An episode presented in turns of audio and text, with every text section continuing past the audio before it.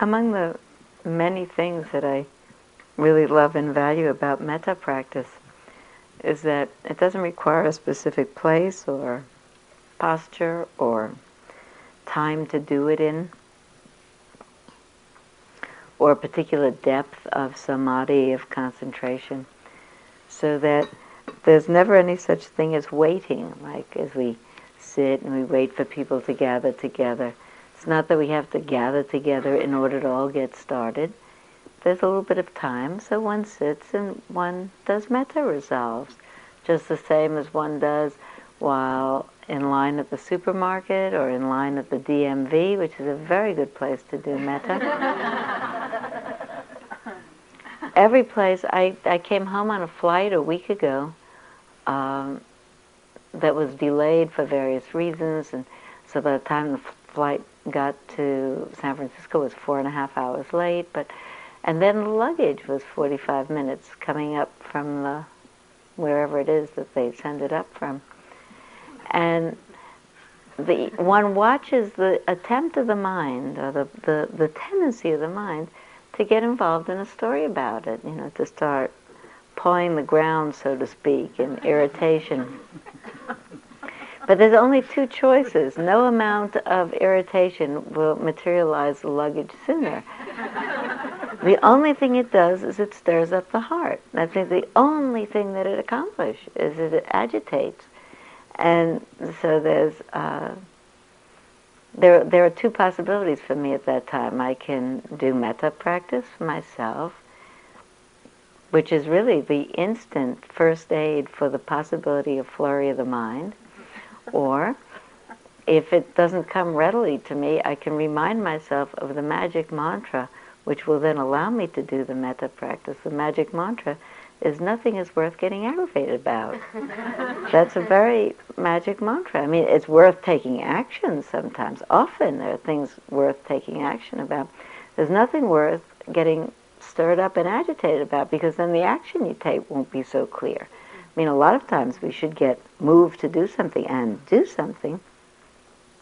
But to do it from a place of balance and clarity as opposed to a place of agitation makes a lot of sense to me.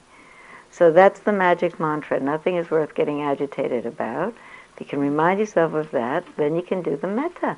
May I be peaceful, may I be happy, may I be free of danger, may I have mental happiness, physical happiness, may I have ease of well-being.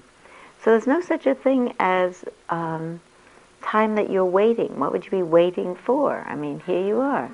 I mean, even if you were waiting to get started on the afternoon, when we get started on the afternoon, it's just going to be the same as this morning. I mean, we could get a head start on it by, I mean, you notice the tendency of the mind of sitting to wait till it starts?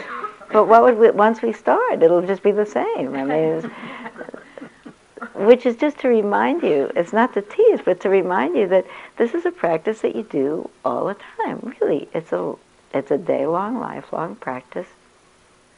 A friend of mine reminded me uh, that this is really quite similar to the way of the pilgrim. Those of you who did, who have a Christian background, will remember in the way of the pilgrim, the pilgrim is reminded to pray without ceasing. That's the admonition. Pray without ceasing. What he was doing was the Jesus prayer over and over and over and over and over again until it became just like breathing. So it's kind of running all the time as background to whatever is happening. That's really the same as metta practice, and you just do that without ceasing. And what it's doing is it's preparing that sort of steadiness of heart that allows us to meet all situations and all persons in a way that we can be most available, most kind, most compassionate, most uh, supportive, and most equanimous, which are really the what are called the four divine abodes of the mind. Don't they sound pretty divine? Imagine if we loved everyone. I was sitting this morning and I look out and I see everybody sitting and I know everybody is just radiating good thoughts. There's a poem by Pablo Neruda where he says, I'm going to count to ten and we'll all be quiet. And then he speculates about what the world would be like if we all counted to ten and everybody just got quiet. Or if we got quiet and counted to ten, not very long. But this morning I had the image as we were sitting here. What if the whole world stopped for an hour and everybody radiated good thoughts? Just even say at those people that they could see, not even people far away, because if they radiated at the people that they could see, and then they radiated and then they radiated, somehow we would have sort of one of those hands around the world fences. What if we all radiated goodwill at the same time? Might stop the planet in the orbit or something like that. But it's a different way of being. It's really to live in a harmless place and to feel happy as a result. People sometimes, took me a while actually to get the, the profound um, extraordinariness of this practice, that it's not, uh, it's not just a head trip. It's not idle thoughts about other people. It's really cultivating happiness in oneself. We're making all resolutions for other people, but the making of those resolutions, which is the removal of grudges and opinions and categories. Okay, these people I love, but not those people, and these people now, but not now. Maybe not now. Yesterday, but not now that they're behaving in this way. Yesterday I love them, but not today, because they're doing this. Why not all the time? We make boundaries for ourselves. We talked about loving our children in an unconditioned way. What if we loved everybody in an unconditioned way, which would not stop us from taking appropriate action with people who were behaving unskillfully, would actually help us to take more appropriate action with them than action that came out of a flurried up heart. So that's what this practice is about. When I first heard it in the beginning, it didn't I didn't get it that it's extraordinary practice. It's really extraordinary. So, I'd like to suggest in the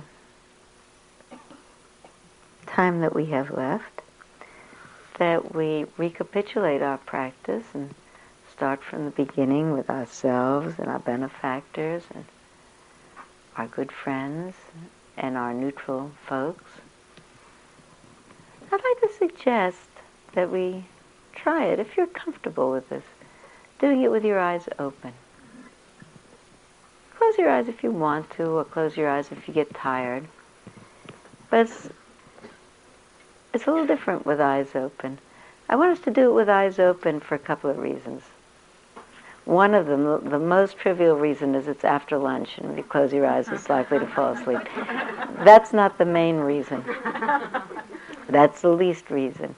The main reason is it's a life practice. In the DMV, you have your eyes open.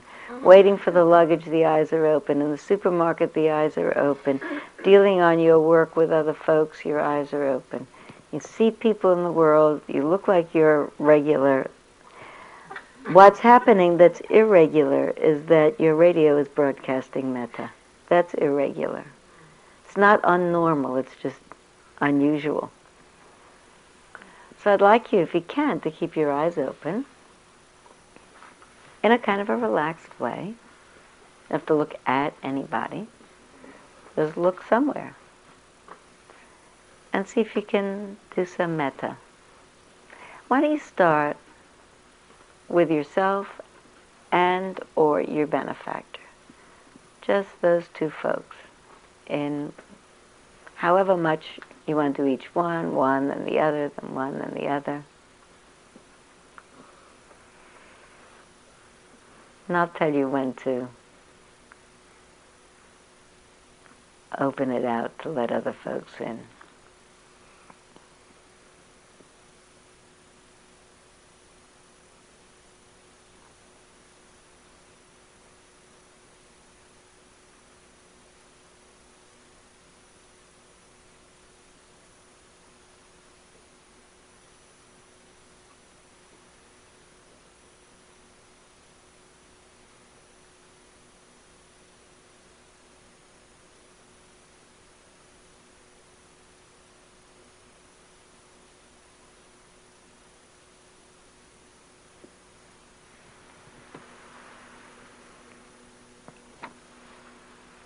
If you want to. You could include in your wishing those people who constitute the people that you love a lot.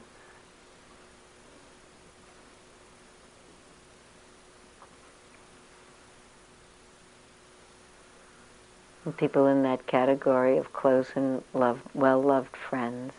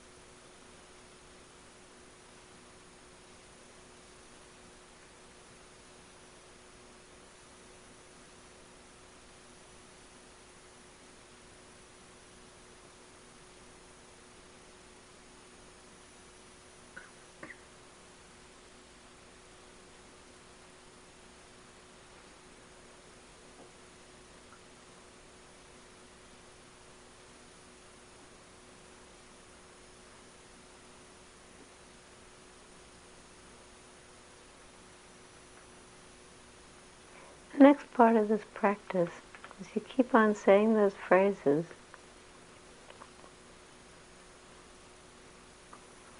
Look at somebody.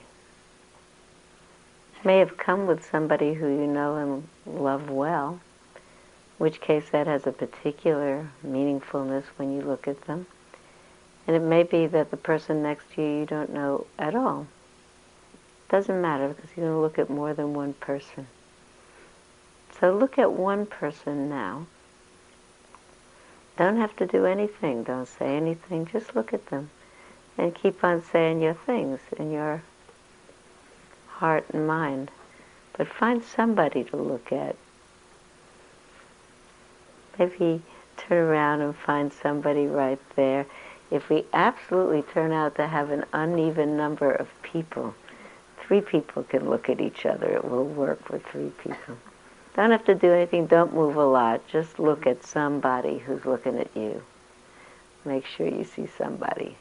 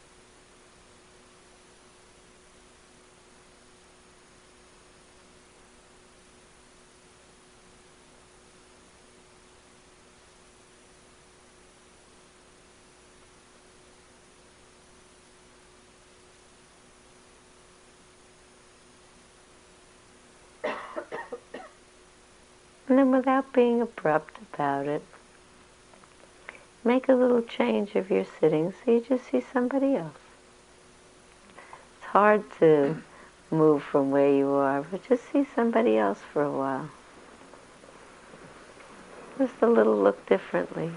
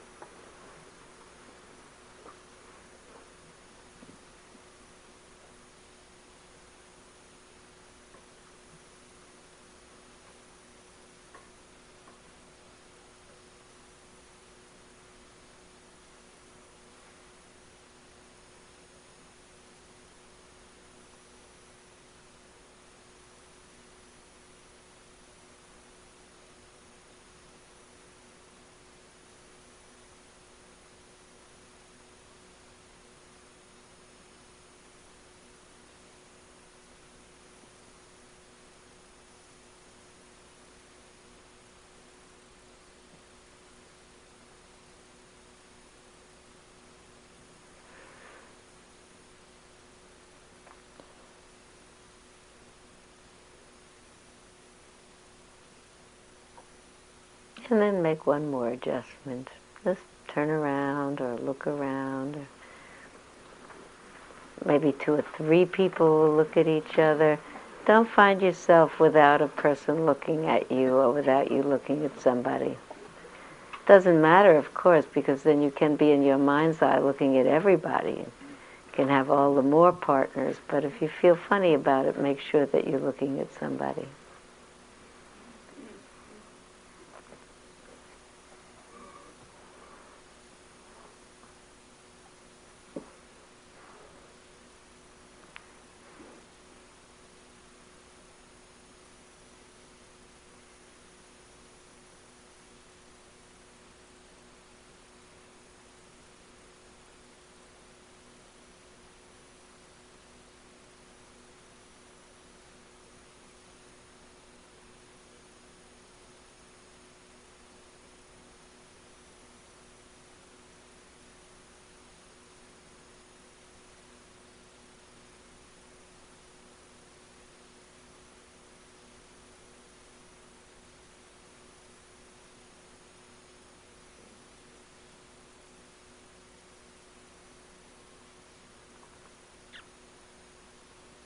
If you need to, you can always close your eyes and rest.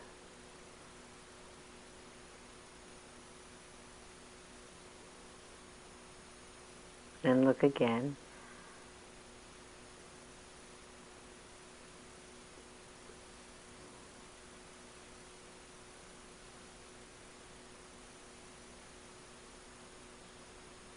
The looking is just a way of letting that person know that at this moment there in the field of your metta, but really your field of metta is all around you, so everybody's in the field of your metta. This is just the particular person who knows it at this moment. In the larger sense, everybody's in the field of your metta, and you particularly are in the middle of that field.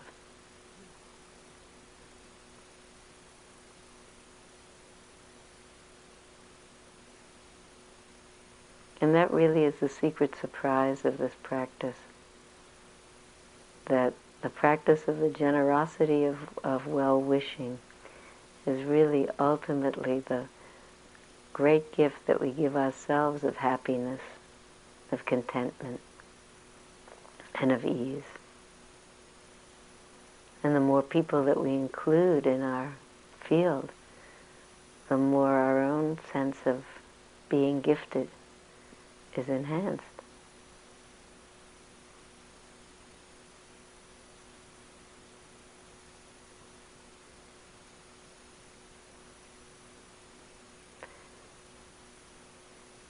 So at some time that can easily do it, you can let go of this person and come back to be sitting in your own place again.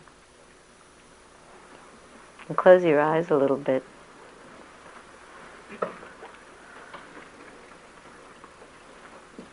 And relax. It's very thrilling.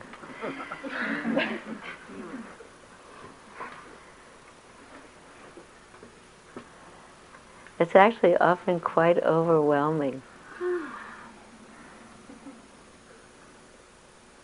I mean, it's such a big deal to be in love to begin with, but to be in love with everybody is totally overwhelming.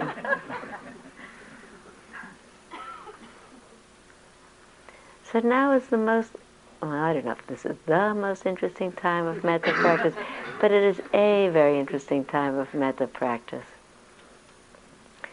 In metta practice, one of the things that we most hope to do is cultivate that sense of pleasure at well wishing, that sense of really enjoying open heartedness, that sense of really enjoying unrestricted benevolence and generosity of heart, that we can even begin to bring to mind people with whom we have some difficulty in life. Because the mind almost has to make a choice. It has two choices. As we bring to mind someone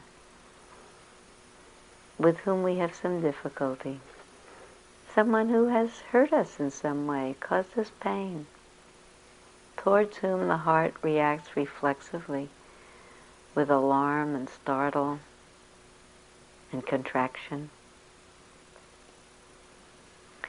The heart makes a choice. Can either choose to do its habitual reaction of withdrawing, in which case it loses the feeling of being in love, or it can open in a new way to include even this person in the sphere of well-wishing without forgetting the pain that was part of the relationship or is part of the relationship. Without forgetting the pain or the grief, perhaps even the danger of involvement with that person there's a way in which the heart can countenance it.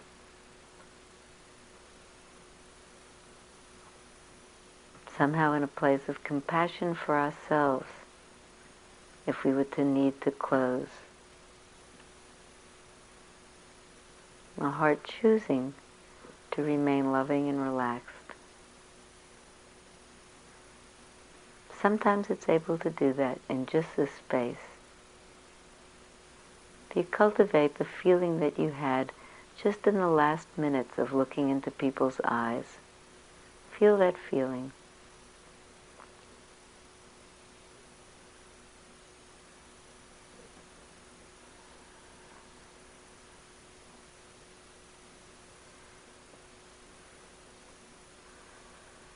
Sometimes it's possible to open to compassion by realizing how much one enjoys the feeling of inclusion, the feeling of loving, the feeling of being loved. Just how much one wants to cultivate that feeling and continue it. Sometimes it's possible to acknowledge that just as we want so much to feel happy and comfortable, so do all beings. And while acknowledging that certain people have been painful for us, there's sometimes a time when we can realize that whatever they did that was painful came from their attempt to be happy. often maladaptive, often unskillful. But there's a space that's possible around the realization just as I wish to be happy and feel loved and be loving, so do all beings wish to be happy and feel loved and be loving.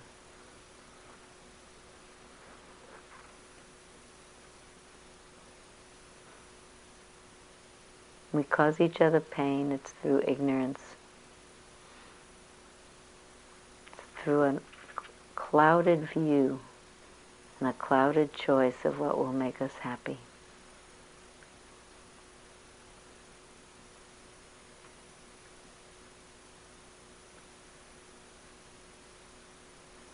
Sometimes in that more spacious place of wisdom, we can remember and include the people who have hurt us without forgetting the hurt, but without anger arising in our own heart and without bitterness.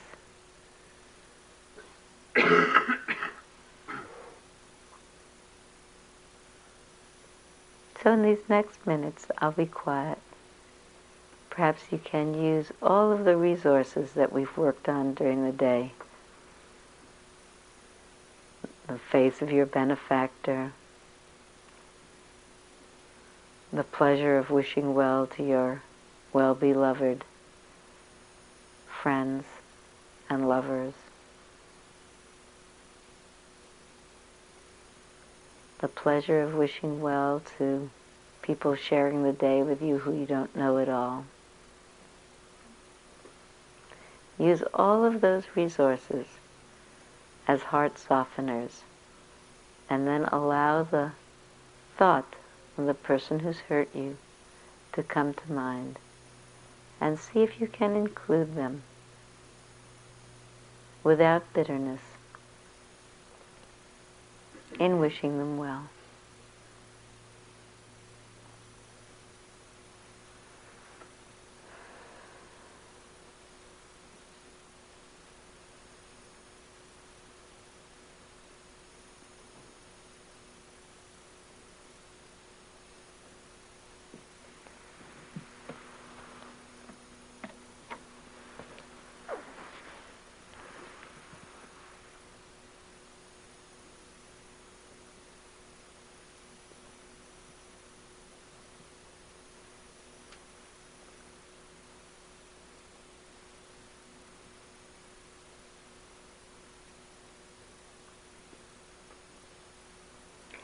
It's also true that sometimes, in addition to being able to forgive other people for the pain that they've caused us, sometimes people can do that, but they can have more trouble forgiving themselves for actions in their life about which they have some remorse. Actually, that's one of the techniques that you might want to explore for moving even closer to wholehearted open-heartedness. If you think for a moment of something in your own life about which you might have some remorse or misgivings, something that you perhaps wish you hadn't done.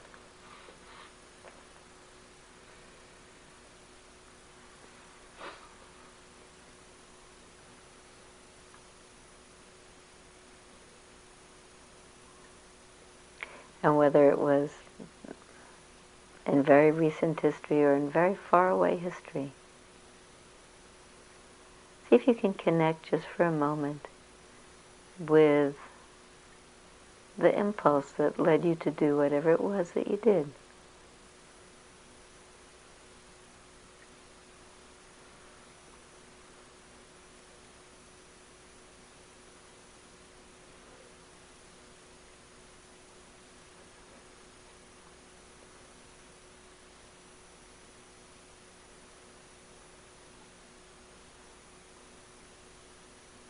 It's often possible in a time that the heart is somewhat relaxed and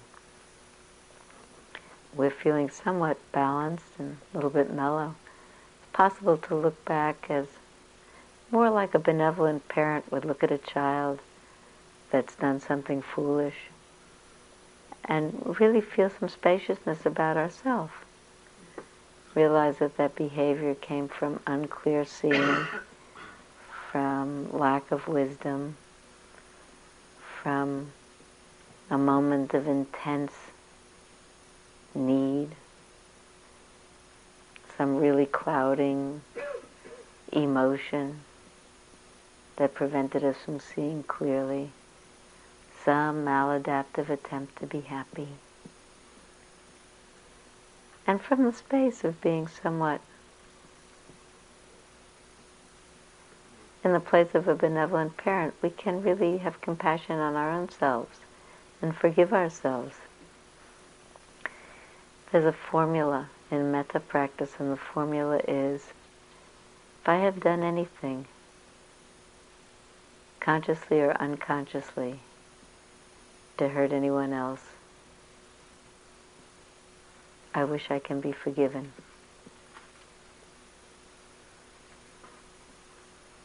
And often, out of the place of that recognition, comes the ability to say about other people who have hurt us.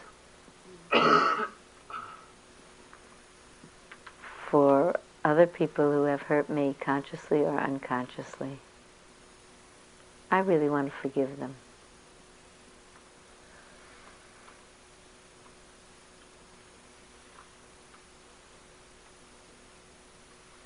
Really an act of generosity to let go of the bad opinion that we had of ourselves or somebody else. It's an act of generosity to ourselves because it releases the heart from the pain that it has in holding on to it.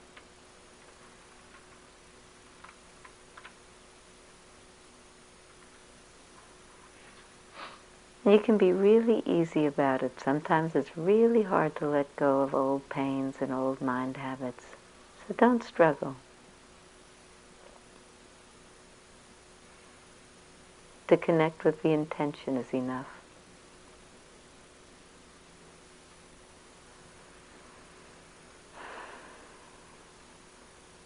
Just take some relaxed breaths in and out.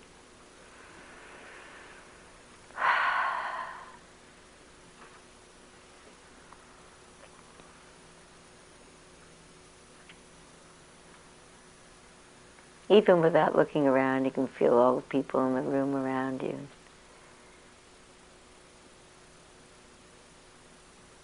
Without knowing everybody's stories, we can know that everybody's life is this complicated web of relationships and hurts and losses and griefs and loves and all of us trying to work it out.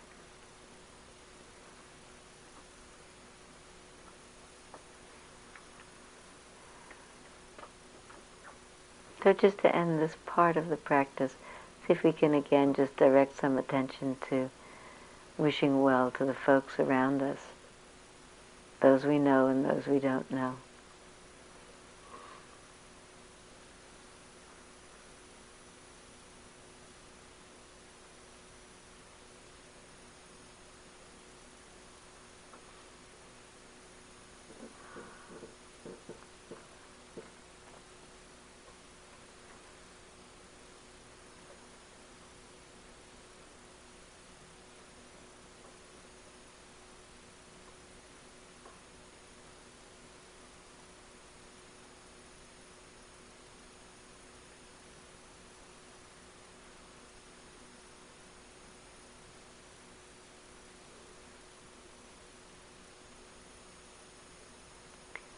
And then keeping those wishes going, just open your eyes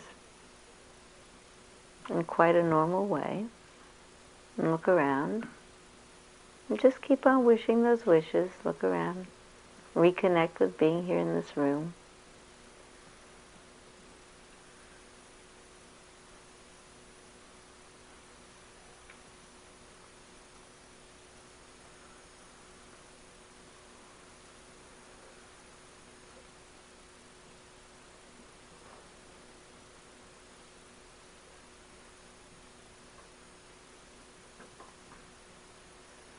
Amazing, isn't it, when we when we bring to mind the people that have been difficult in our lives and the people that we've struggled in relationship with and our inner life and our own personal trip becomes so full and so important as it is because we and this is the only story that I have in this lifetime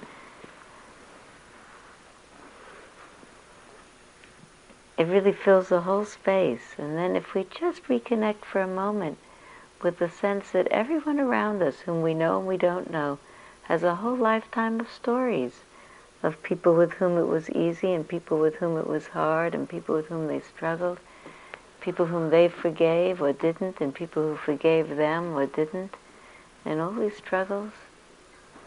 It's really a way of looking at each other and realizing that are all in the same amazing boat.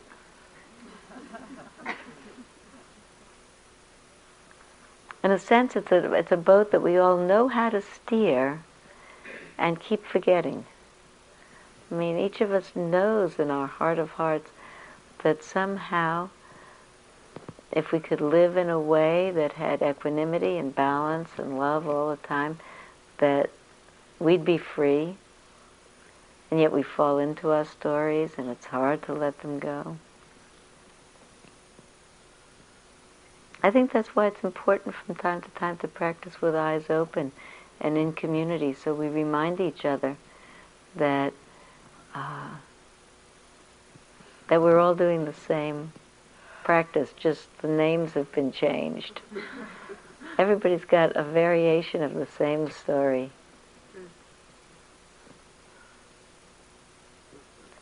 Actually, it's interesting because our story is so compelling to us and the other person's story, we often can respond with compassion, often more compassion than our own story.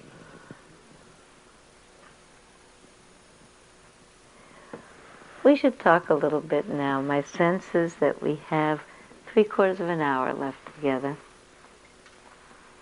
Like you to ask me some questions about this practice or tell me some of your experience with this afternoon's practice and then we'll do an ending meditation, and then it'll be four o'clock. Yes. Well, uh, two things.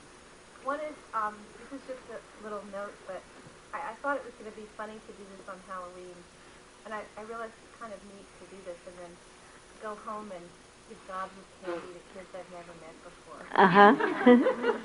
it's really neat, and I hadn't. I just sort of thought it was weird before I got here. Well, actually, I thought about Halloween as well because Halloween tomorrow today is Halloween, but tomorrow's All Souls Day, or All Saints Day, and the next day is All Souls Day. And really, what we'll do before we go home in our final meditation together is we'll not only do all beings um, incarnate, which is what we've been doing up to now, is we'll do all beings on all realms, which will take care of all saints and all souls and uh, and actually, there's a whole there's a litany of the the levels of beings, including uh, enlightened beings, unenlightened beings. Um, so we get to cover all of those beings on all those levels. There's nobody that you miss. I, I actually had a question. Mm-hmm. Okay. Um, well, something happened to me at the end that it occurred to me that there's maybe something in the practice that I'd like to know about, which is when I was um, when I was doing, you know, the person I have trouble with, mm-hmm. I kept losing it, mm-hmm. and um, and I, I needed something to bring me back, and the the last person that I looked at had she had such a wonderful face. Mm-hmm. so I, I just would turn around, and her eyes were closed, so I could look at her, and I thought, right, that was good. You know, and then I. mm-hmm. it kind of brings me back, and I wanted to thank you. um, but it occurred to me, like maybe there is there something about a touchstone or. Exactly so. Perfect question, because the touchstone in this practice. Did you ever hear the question that it's hard often, it's difficult often when we bring to mind someone with about whom we felt some pain did you discover that when that person comes to mind, there's kind of a, and the heart kind of says, okay, I loved everybody up to now, but forget it with this person.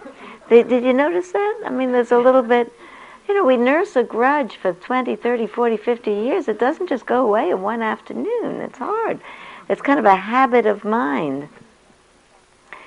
There are all kinds of reasons why it's a habit of mine, which we can talk about if you want to.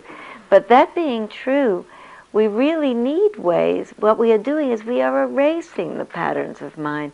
This actual, this whole practice of metta vipassana, one of the names that it's called is the purification of the heart, and I love it. I have an idea that this is like a washing machine for my grudge list of the heart. When I first went to do the first, the first time I did intensive metta practice, I kind of knew how it went, and I knew that I'd go and I'd spend some days on the benefactor, and then some days on good friends, and then some days, maybe weeks, on neutral people.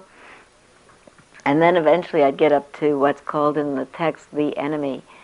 And I thought to myself, piece of cake, I don't have any enemies. I thought, it's going to be that part. As a matter of fact, I thought, well, I'll have trouble because I'll have to dredge up some enemy. I don't have any enemies.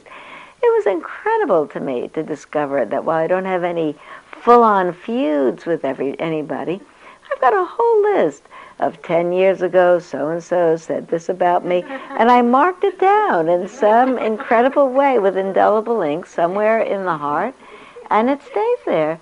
Unbeknownst to me, it isn't that I got up every day and thought, mm, what so-and-so said.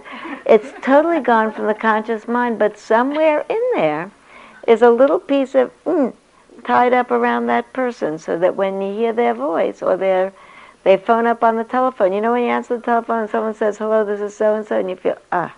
You know that feeling? that person is not on your list of people that you totally love. You know, that, that, that, that, that's a sign. But I had so many people on that list. It was incredible to me. It was a, do you remember in the Mikado, I guess he's the Lord High Executioner is keeping a little list I was amazed at what a little list I had of people who had offended me one way or another in the most minor way. But I think that the um, ego, in the Western sense of the word, ego, our sense of self, our sense of being important or valuable or whatever, is so fragile, really, that somebody says a criticism or somebody hurts us or offends us or whatever it is, and we feel a little bit threatened in our self-esteem, we mark it right down there in that little book, and we just have it as a thing about that person. That's only the little stuff. That's not even the big stuff. That's the little stuff. So, in fact, what we are doing is we are counteracting that habit of heart that reflexively goes, mm, and that, okay, everybody else I love, but not this person. And we're correcting it not because we want to get the Mother Teresa award for, you know, the loving everybody, but because it's a much happier way to be. If you love everybody, you can throw away that list. I don't have to remember who made what remark about me. It's just really a more relaxing way to be. I don't have to remember who was not nice to me 30 years ago. Why should I carry around that stuff with me? It's just extra baggage. And the way that one corrects it in fact, is with that touchstone that you bring up. The reason that one does metta practice in this graduated way, it's such an incredibly beautiful science. I just love it. Is you start with something that's really easy, like baby steps. You tell yourself, who is my benefactor, whether it's Thich Nhat Hanh, or I think of my metta guru, or I think of my grandchildren, or I think of whomever it is that I think about, and I feel totally wonderful. And I make all those good wishes towards them and I'm really feeling very good. I mean, it, it really is like being Santa Claus of the heart. You're just totally generous. Maybe this, it may be that, maybe this, it may be that. And you discover that it makes you happy to do that. That's a really relaxed way. Everybody felt happy. I think that's probably true. So you start with what's really going to make you happy, and you wish yourself well as well, because incidentally, that makes you happy to wish yourself well because it means, whether you know it or not, in those moments of wishing yourself well, even for those people who have those, but I don't merit it, I'm not worth it, Thich Nhat Hanh, okay, but not me. In those moments where you wish yourself well, we are forgiving ourselves for whatever wasn't perfect about ourselves. So they're really moments of self-forgiveness. And they're really very healing. They make us happy. So we cultivate that. We have only one day together, so we didn't cultivate very long. I'll end up by by making a commercial for five days in March. If you want to do it for five days, day and night, come with me to Santa Rosa. The Pied Piper is now going to come with me to Santa Rosa the, from the 1st to the 6th of March. We'll do five days. Really do day and night metta. So you cultivate, cultivate, cultivate, cultivate, and you get in a happy mood about it. While you're in a happy mood, you bring to mind people whom you love a lot. So they don't really much jeopardize your happy mood. The mind doesn't have much of a problem about that. Because here's your same person, a little ragged around the edges, but you know, who is not? We are all ragged around the edges. And when you're kind of in an expansive and loving mood, you don't see the ragged edges. Isn't that so, really? When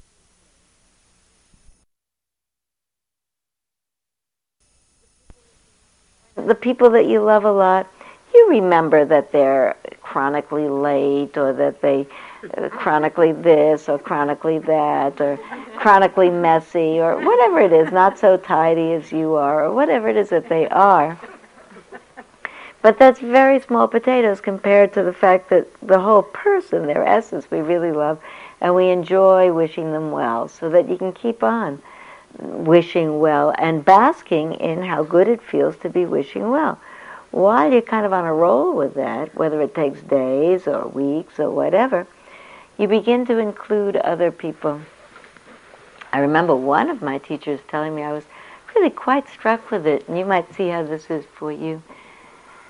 How surprised he was to find when he was doing intensive practice for the first time, and the instruction was to include neutral people, how he realized with some dismay and chagrin how many people there were whom he saw daily in his life that he didn't recognize or register. You know, that we, it might, at least this was his case. He said, Here I was in my life, thinking about my teacher and myself and my friends, but there were all kinds of people whom I saw every day. The person in the in the shops where I shopped, or the gardener, or the person who delivered the mail or whatever, that we just saw as objects, not as people. Just kind of floating objects when you think about that. And they're the same floating objects, you know, that one of the persons who has been a, a checker in the supermarket that I have shopped at for the 30 years or more that I've lived in Marin has been there since I came. Actually, we know each other now, but that there are faces that we pass all the time, that we see all the time, but that remain somehow, if we are standing offish in our heart space, that we remain separate from. Which and that's a gulf that we could easily cross. First of all, we could cross it in our heart by wishing them well in our heart as we saw them, being conscious of them as persons with trips, wanting as much as we do to be happy. And we could actually cross it in actual fact by saying, hello, how are you? I hope the day is going all right with you. It's actually, metta practice has, for me, really amplified my commitment to doing that more and more. That just in the pace of getting through our lives, I think we more and more withdraw into our spaces. The world is getting more hectic and more crowded. There's not so much opportunity to pass the time of day or to touch in a certain kind of a way. So that in doing the practice in a, in a graduated way, you start where it's easy, you include where it's pretty easy, then you make an attempt to bring to consciousness maybe even people you never even noticed before. And by that time, in, in certainly in intensive practice, what's really become clear is that the, be- the, the, the most immediate recipient of metta resolves is yourself. That people ask sometimes, how do I know that other people are feeling my good wishes? Or how do I know this looks like prayer? It is prayer. And they say, how do I know that if I am making metta resolves for other people, that it's actually helping them? Well, that's a whole other thing. And if somebody wants to ask that, we'll talk about that. Maybe it is, but it certainly is helping the maker of the resolves. It's helping here to break down any barriers to loving, which then stand in our way of devoting ourselves in the most available way to people with, with kindness and with compassion and with non-envious support of their good fortune. We are the most immediate recipients of our metta resolve. And as that becomes clear, the uh, impulse to let go of it, it's kind of like you're on a roll. Why would you want to let go of it? Then what happens is that here comes a thought of somebody that's been really difficult. And often the heart and the mind can open. Now we come to the, the question about the touchstone. This is why you do it in that graduated way. And in fact, when the Buddha taught it, he taught the benefactor as the touchstone. Said as soon as you, the benefactor is easy, as you move out in these concentric spheres of folks more and more and more, at any point that there's a difficulty, that something comes up, and the extending of metta is at all inhibited, you go back to square one. You go back, you bring to mind the image of your benefactor, whoever it is smiling at you, whether it's Thich Nhat Hanh or the person that you looked at just before you closed your eyes before. And you get a, like a little hit of refuel off it. And then you start from there and go out again. So it's exactly the right question to ask. That's why we do graduated metta. And that's why also in the largest sense, everyone becomes our benefactor. So we don't have to really think of that one benefactor. The person to whom we say hello in the supermarket or in the post office, who then responds with pleasure because you've just touched them in some real way, you get a little hit off it. So then you go out and you respond to the next person that way. And they get a hit off it. So they respond. And then you feel happy and then some thought of something really painful comes up for you. But you're able to absorb the pain. The mind and the heart get softer. That's a kind of a um, tactile metaphor, but it's really what I feel. Someone was going to ask a question. Go ahead. Yes, um, I, I had an odd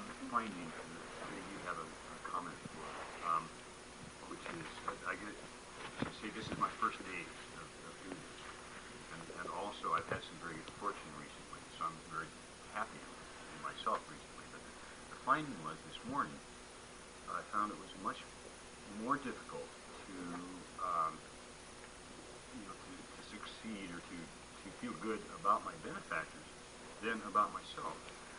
And I was puzzled by that, and I worked through, I worked with it the rest of the day, and now I found that it was easier with my enemies than with my close people. Mm. And the neutral people were sort of neutral. and, and the other things changed. Right. Myself and the, and the benefactors haven't really changed. This is a very this is a very interesting question. I think it's a wonderful question. You get all the question about theoretically it ought to work sort of from top down in terms of what would be most accessible. It works out differently for different people. I found in my own experience that I didn't think about the benefactor much when I first started my practice I thought only about me and I worried about that. I started my metta practice at a time that uh, my uh, my life and my vipassana practice was in quite an agitated state. I really started metta practice not out of any great confidence that it would work, but out of desperation. And uh, so, whereas you're supposed to start with all this ease of, I was really eager for it to work, and I had to work it sort of having non-striving because I wanted so desperately to feel better. On the other hand, even though we're supposed to practice from a place of non-desperation, I could really connect with those phrases about may I be free from danger and happy and at ease. So everything has a, a way of shifting it around so that it's manageable. So I could really connect with those phrases and I really got into doing it. And as soon as I got into doing it, I began to feel a certain amount of ease and I began to feel better. I began to feel better. I was just doing it. And every once in a while I'd remember, wait a minute, I'm supposed to do my benefactor. And I'd feel a little guilty that I hadn't thought about my benefactor who had benefacted me by giving me this great practice. So I'd say a quick few things from my benefactor, but then I was right back on myself again because that's really where my energy was. Your energy was in yourself because you're in a good place and that was giving you a lot of energy. My energy was in myself because I was in a needy place and I was needing that energy. It was what was most connecting to me. I would even venture to think in your in your case about being able to connect with the people who have quote unquote wronged you in a particularly spacious way, really with energy at this point, is I think that sometimes happens in a place when we have been particularly fortunate. When we have been when our cup runneth over, we are really in a place to be benevolent. You know that that's when it's easy. It's hard if our cup is not running over especially from that place of feeling mm, to get up to really forgiving people who have caused us difficulty. In a sense, it's a very good question because, in a sense, if our cup is not running over in some way, the graduated practice by bringing to mind benefactors and good friends who love us, in a way, is a way of replenishing the cup systematically until it runs over, and then you get to a place where you can wish well to other people. I'm very happy that you asked that question because what I'd like to keep is the largest um, framework for for this practice in the sense of it does have a structure and it does have instructions, but the the fundamental instruction is to really uh, have as the intention of the heart to be as much in touch with the naturalness of loving and, and compassionate response that really is our own, that has for whatever reason been obscured. And whatever works becomes then the technique. Sometimes people get all um, uh, kind of unnecessarily stuck in instructions and technique. The technique and the instructions are commentary. They are aids to the practice. The practice is manifesting loving kindness. That's the practice. Yeah. What do you mean by intensive practice? The question is, what do I mean by intensive practice? Uh, we did intensive practice here for six hours uh, because we didn't do anything else. We maintained silence and we and we practiced this whole time. Uh, usually when we say intensive practice, in this sort of a scene, when we say intensive practice, it means going away from our lives a little bit, maybe for a day or two days or a weekend or a week or any amount of time. Um, one of the things that I am committed to is that uh, we can do intensive practice of metta in our lives. There's absolutely nothing peculiar about metta practice. There's no reason why you can't drive a car, go to the supermarket, negotiate the DMV, do everything else that you have to do, and do it from a space of attentiveness to the intention of the heart. Are we wishing the other person well? You know, a lot of magic happens if you do that. Can't imagine how people around you change. You know the image we did earlier of we are radio stations broadcasting? That's true. You broadcast on that frequency. The world actually changes, isn't it? It's a fact. We change inside also, so the day feels different. Uh, so that, in fact, we can do intensive practice in our lives, and we should do intensive practice in our life. You know, the amazing thing about vipassana and metta practice is that they are not retreat practices.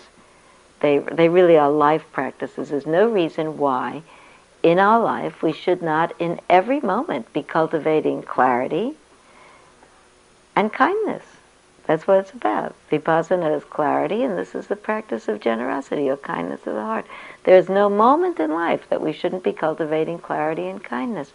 There are actually other kinds of practices that are really altered states, deep concentration practices that really do require retreats. These don't. And retreats are sometimes very helpful just to establish the practice. So that's what it means. Usually when I'm saying intensive, I mean going away and doing a little bit of intensive, more intensive practice. But I really want to say it's a live practice. Yes. Just in, in what you're saying, you know, I was just comparing this with the practice of mindfulness, Mm-hmm. which I try to practice this to some degree. The effort is there through my life how would you, in my daily routine, now I'm a little confused, how would you fit in a metta practice? You're describing times when I try to practice mindfulness to practice metta. So how would you fit in both? So the question is, how do we do mindfulness practice and metta practice all the time? Actually, there's a way in which I don't think they're different. I mean, obviously they're different. The, the metta is making certain resolves of the mind.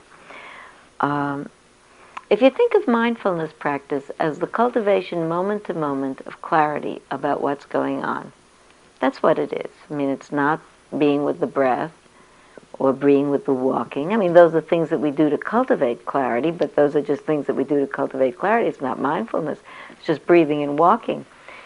Clarity is the cultivation of clarity in every moment to see what's true, to be present to what's true.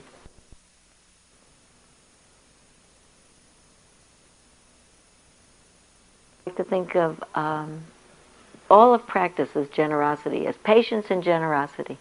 Patience in any moment to wait to know what's happening, and then responding with openness or kindness.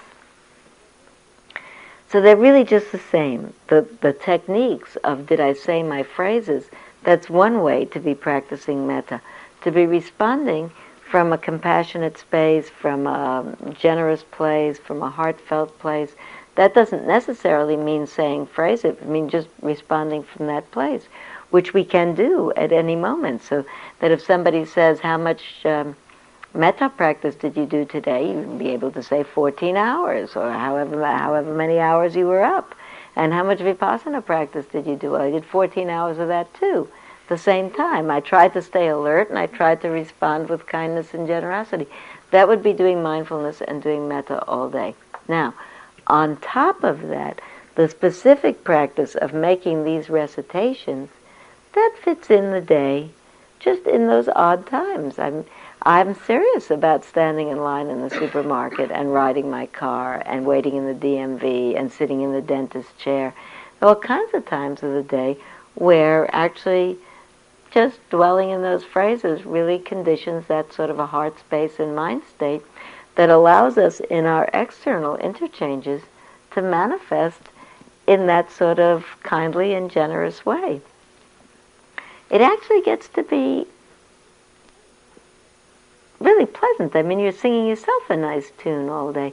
I know that I've used that, that notion of singing yourself a tune many times today, so we have to talk about that actually means singing or saying. How many people sang? Okay. You can sing if you want to. I remember going to my teacher sometime in my first experience of intensive practice because I discovered that um, actually I discovered that uh, for me, you remember I told you I started to do this practice because I was in a somewhat agitated mind and body state with the rest of my life in practice. And uh, had a kind of intensity about doing the metta practice. I was doing that metta with the same intensity and uh, it was in a sense complicating the intensity of my experience. And I discovered that if I sang, it just uncomplicated it all. You can't sing in an intense way. I mean, I guess you can certain arias that are. I mean, but I didn't pick out that kind of a tune. I picked out a tune that I picked out a tune that was easy for me to sing I won't tell you my tune because everybody should think of their own tune. Actually, my tune is out of an opera, but it's a very lilting kind of a refrain. And it just goes nicely on the phrases. I can sing it to myself all the time. And when I sit, more likely than not, it presents itself with its little tune. So I was doing that for a while in my practice, and I was worried that I'd go tell it to my teacher and that she would say, uh, no, you know, straight and narrow and don't don't doodle it up with anything extra. Anyway, I went and I said, "Listen, can I uh, sing?" And she said, "Sure." I mean, uh, originally the monks who did this did it to a chant, so chanting is the same as singing. So, somebody told me recently that they uh, sang their metta to Amazing Grace, which is a clue. It's not what I sing it to, but it's what they sing it to. And it's kind of a, I mean, Amazing Grace makes a lot of people feel good. So if you can fit that in, you have to negotiate the words a little bit in Amazing Grace. You have to fiddle around with them so they scan better. But yeah. Um, to sort of related questions. You talked about the Metta Sutta. hmm Um, can you give me a reference to the text um, where I would find it from the original? Yeah. It's from the Discourse on the Practice of Loving Kindness.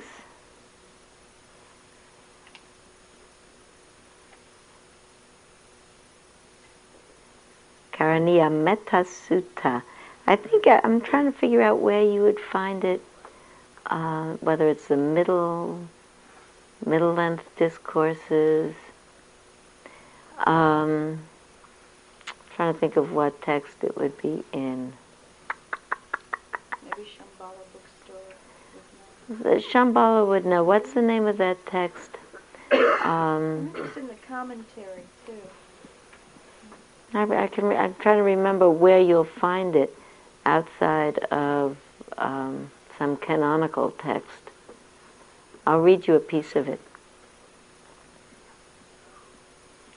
May all beings be happy, whatever their living nature, whether weak or strong, omitting none, whether large or long, middle-sized or short, fine or coarse, those which can be seen and those which are cannot, those which are near and those which are far away, those that are already born and those that are yet to be, may all beings be happy.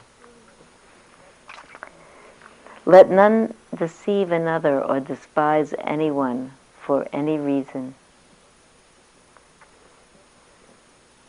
Nor should anyone with anger or thoughts of hate ever wish another being harm. Just as a parent should give their life to protect their one and only child, just so should we towards all beings boundlessly open our hearts. With loving kindness towards all beings should we boundlessly open our hearts, above, below, and all around.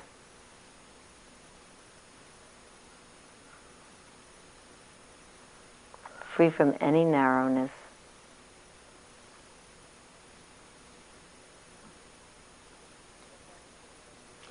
There are very there are several um, translations of the Metta Sutta.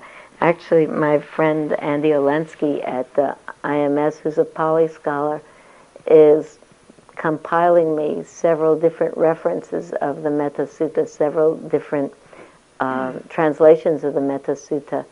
And I thought what I would do in preparation for um, that retreat in March is I get maybe a half a dozen translations of the Metta Sutta and read another one every day. I like to keep this translation in front of my zafu when I'm sitting and doing metta practice, and then I can open my eyes and see it. Actually, I fixed it up a little bit. You'll notice I said just as a parent. And the original Metta Sutta says just as a mother. I think in the 20th century we have to say, in the 21st century we just have to, we have to say just as a parent. And the original Metta Sutta says, just as a mother would give her life to protect her one and only child, we have so much awareness of how distraught parents that we know many of us have experienced have not done that because they weren't able to personally. And for lots of people, it brings up a storm in the mind because that wasn't their experience of their parenting. So I find myself, instead of saying just as a mother would give her life, I'm saying just as a parent should give their life to protect their one and only child. Actually, I'll change it, I think, just as a parent should give their life to protect anyone's child.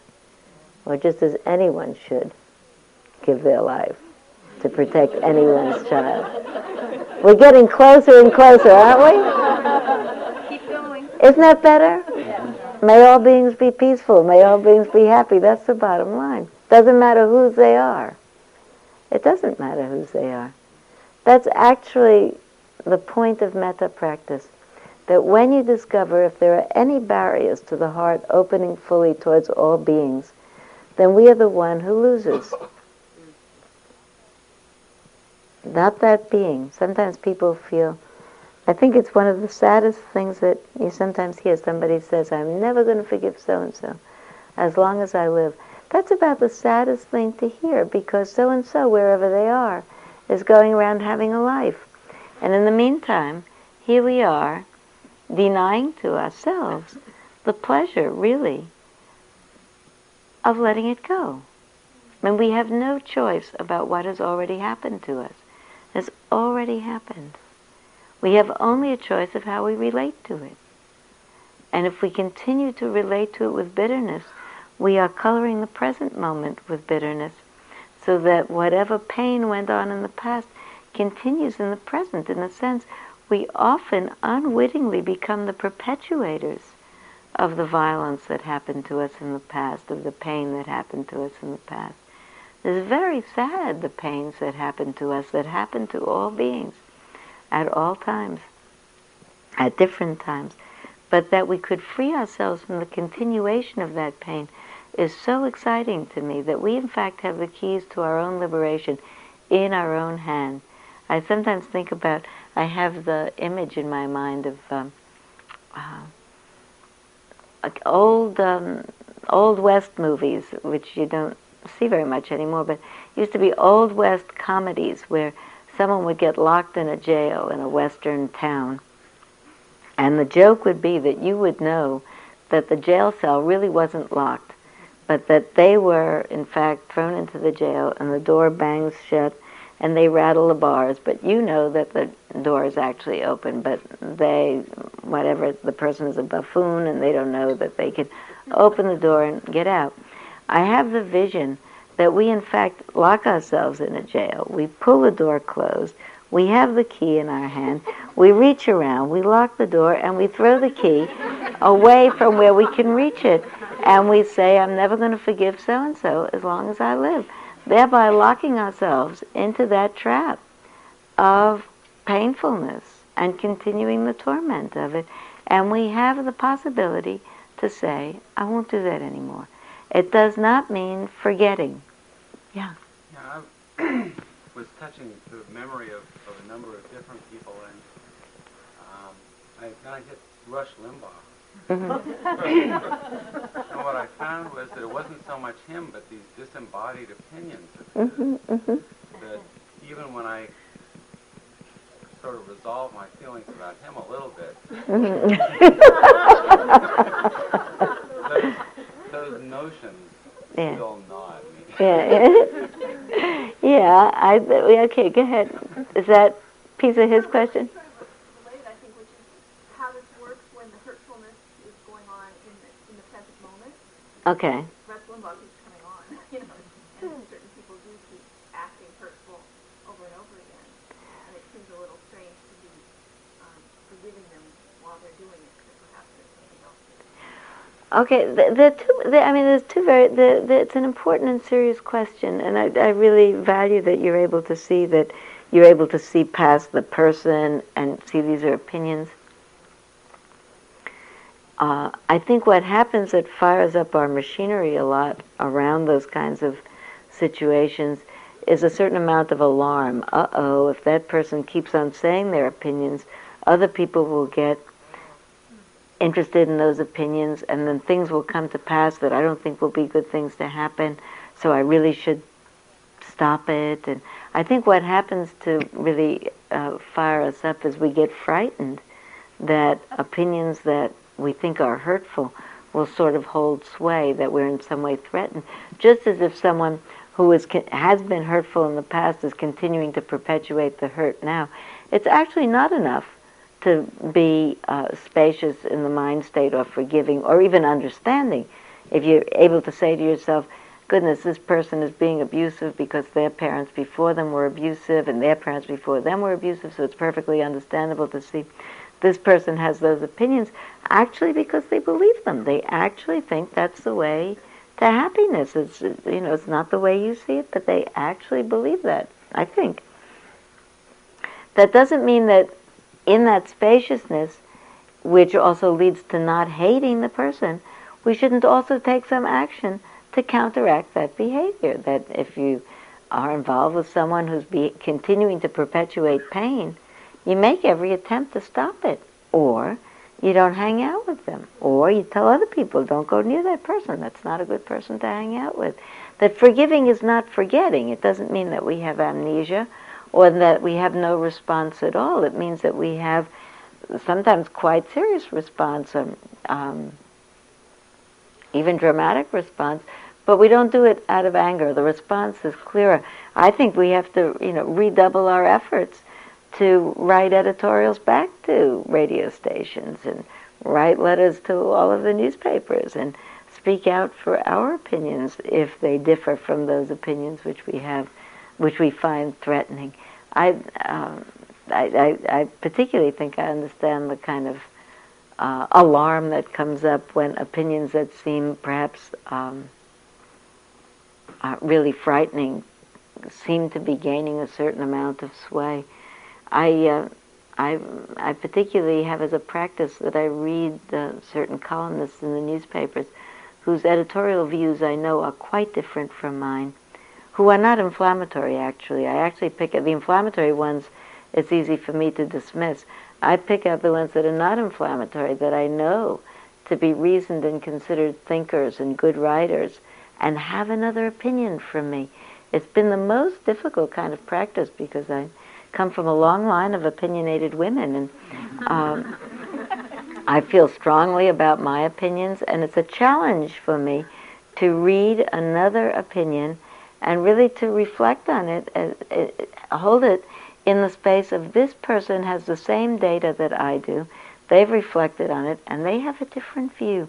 And can I somehow hold that? I can even end up disagreeing with their view, but not being angry about it.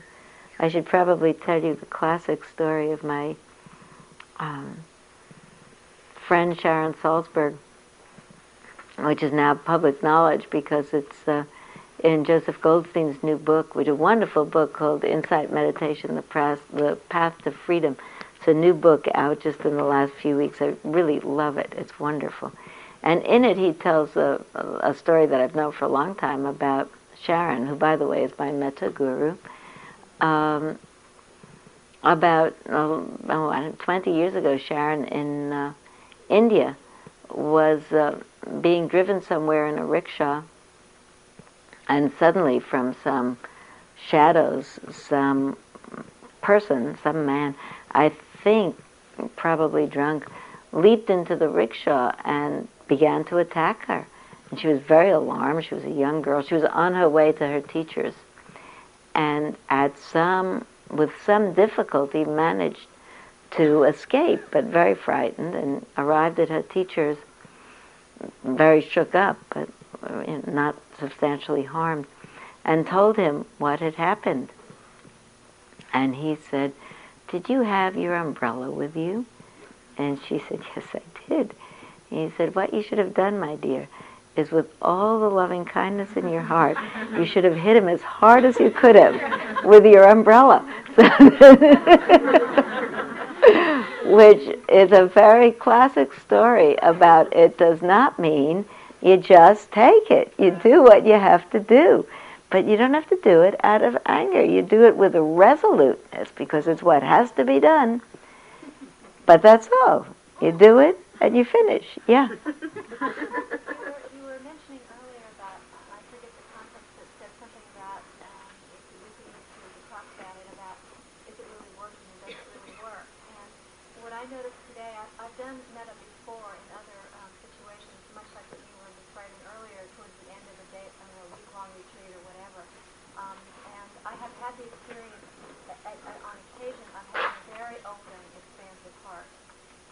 sat here today, I mean, that's why I came here, is to, you know, to resurrect that feeling.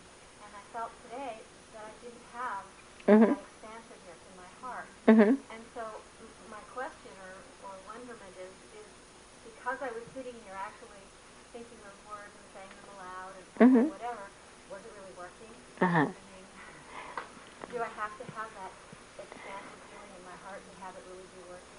That's a very good question. And how? What do we mean working? You know, that's a, uh, it's a really good question because I think more the I don't know where the line is. I'm sure it's scripture, but it's uh, by their fruits will you know them. Uh, that's somewhere in scripture, but I don't know where. Um, I really can. Uh, I think I can relate to what you're saying. I think often at the end of a retreat, of a five day or seven day Vipassana retreat, we are already so sensitized and so quiet and so vulnerable and so open that we might just have the suggestion of bringing to mind these well loved persons or bringing to mind and forgiving people with whom we've had difficulties. And our emotional system is already conditioned in such a rarefied way from the week that in that moment, maybe actually we have quite an emotional response. So we think, ah, the metta worked. I think it was the week that worked. And the metta which manifested in that particular way. Um, I think perhaps, you know, maybe for myself, because I'm not a very sentimental person and I don't cry a lot. Um, and I think I feel quite deeply about things. I can't judge an experience, or I tend not to judge an experience by how an emotional a response I had to it. I really want to judge all of my practice with whether or not I'm kinder. That's getting so much clearer to me as um, as time goes by. Really, when I started my practice, I didn't have a clue. Any practice, I really didn't have a clue about what I wanted from it. It was the 60s and 70s, and everybody was doing some sort of a practice, but it was kind of the zeitgeist. It was what you did on the weekends. I really didn't have any idea of what I wanted. It was kind of be good for you, or I'd get enlightened, whatever that was. But I didn't have much of a clue about what that was either. And then I actually secretly had the idea after a while that what it would be would be some really glorious mind states, some kind of Fourth of July of the mind, or kind of like drugs, which was also the other zeitgeist of the 60s and 70s. And, um, and there are, certainly for people who do intensive meditation practice, either metta practice or vipassana practice, certainly people do rarefied practice in, in uh, monastic settings, there are all kinds of extraordinary and often glorious mind states that happen. But they're not the point of practice. I really think that this is a purification of the heart. The point of practice is to develop clarity and wisdom and understanding so that we will behave kindly and skillfully because that's fundamentally what's going to make us happy. It's really, in a certain way, after all the Sturm und Drang and fireworks and psychedelics and uh, fluorescent day glow, it comes down to something as um, as uncomplicated as developing patience and generosity and kindness. The Dalai Lama, um, as one of the things that he says, which I really admire a lot, says, "My religion is kindness." That makes it really very simple. Um, I, you know, I, I, think it's even simpler than that because, or, or more complicated, complex, however you want to look at it. It's not something that we have to cultivate. Uh, it's actually how we are when we're at ease. You know, somebody said, what does it mean, ease of well-being? It's a funny phrase. It is a funny phrase, and I keep my phrase just that funny because I don't know exactly what it is. But I have a feeling that if we all had the ease of well-being, which is part of our natural birthright, that we would respond with kindness. It makes the most sense. It's the most natural thing. I had a teacher a couple of years ago who said, uh, you know, if your hand puts food in your mouth, you don't think of it as a kind gesture. It's just the natural thing that has to happen. So if we are kind to one another, it comes out of the realization that we are to one another, connected in the same way as my hand to my mouth. It's really behaving in a way that's kind is really a, a statement about wisdom in quite a profound way. I see that it must be four. It is four. Let's sit a little bit. Short sit.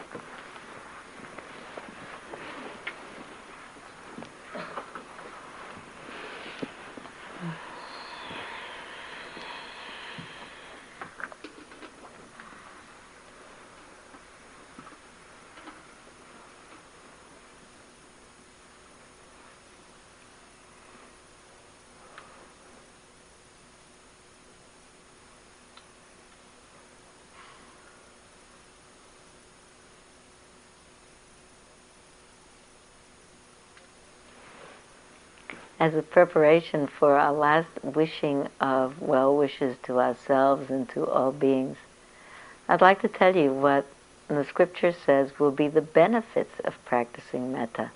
Because I think if you know the benefits of practicing metta, you'll feel very happy. It will inspire your well wishing. These are the benefits of practicing metta. People who practice metta sleep peacefully and wake peacefully, dream peaceful dreams. People love them. Devas love them. Devas will protect them. Poisons and weapons and fire won't harm them. Their faces are clear. Their minds are serene. They die unconfused. And when they die, their rebirth is in the Brahma realms. Now.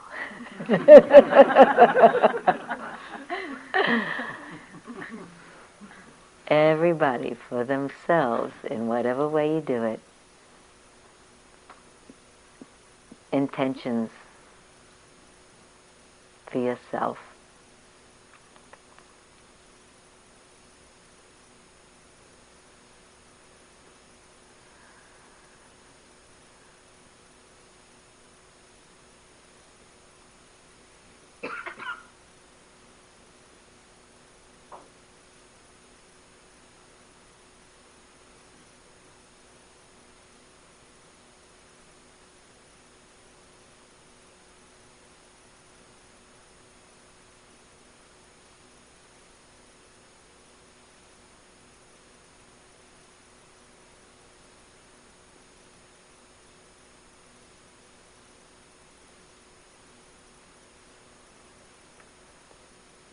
And intentions for the people in the room who supported you in your practice throughout the day.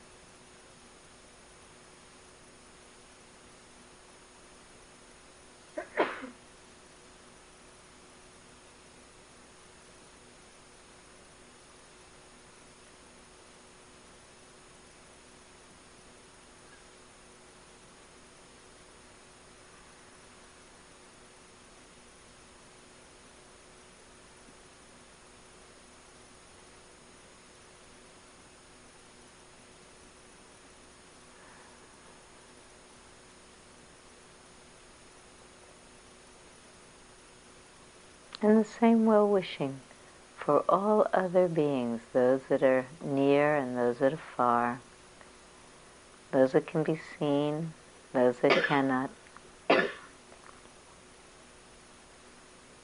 those that are already born and those that are yet to be.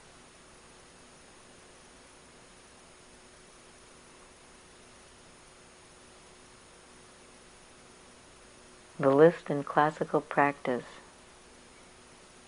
is all beings, all living beings, all creatures, all individuals, all things in existence, all females, all males, all enlightened beings, all unenlightened beings, all devas and brahmas, all human beings, all beings on other realms.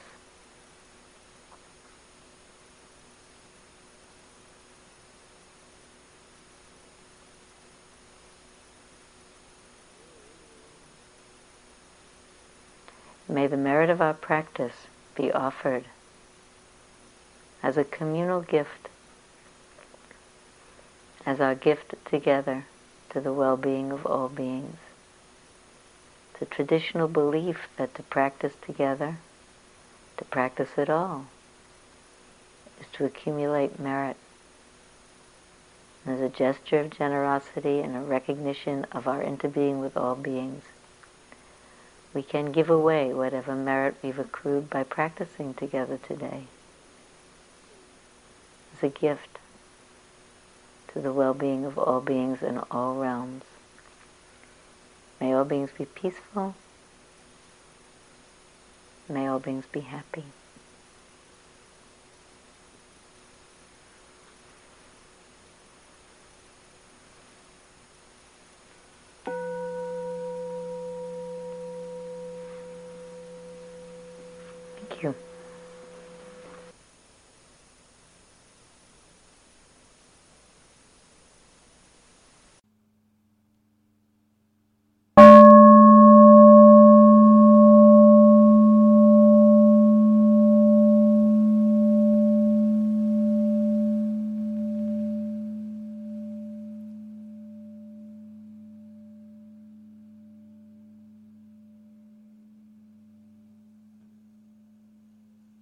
This talk was given by Sylvia Boorstein at Spirit Rock Meditation Center on October 31, 1993.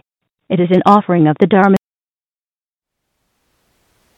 Thank you for listening.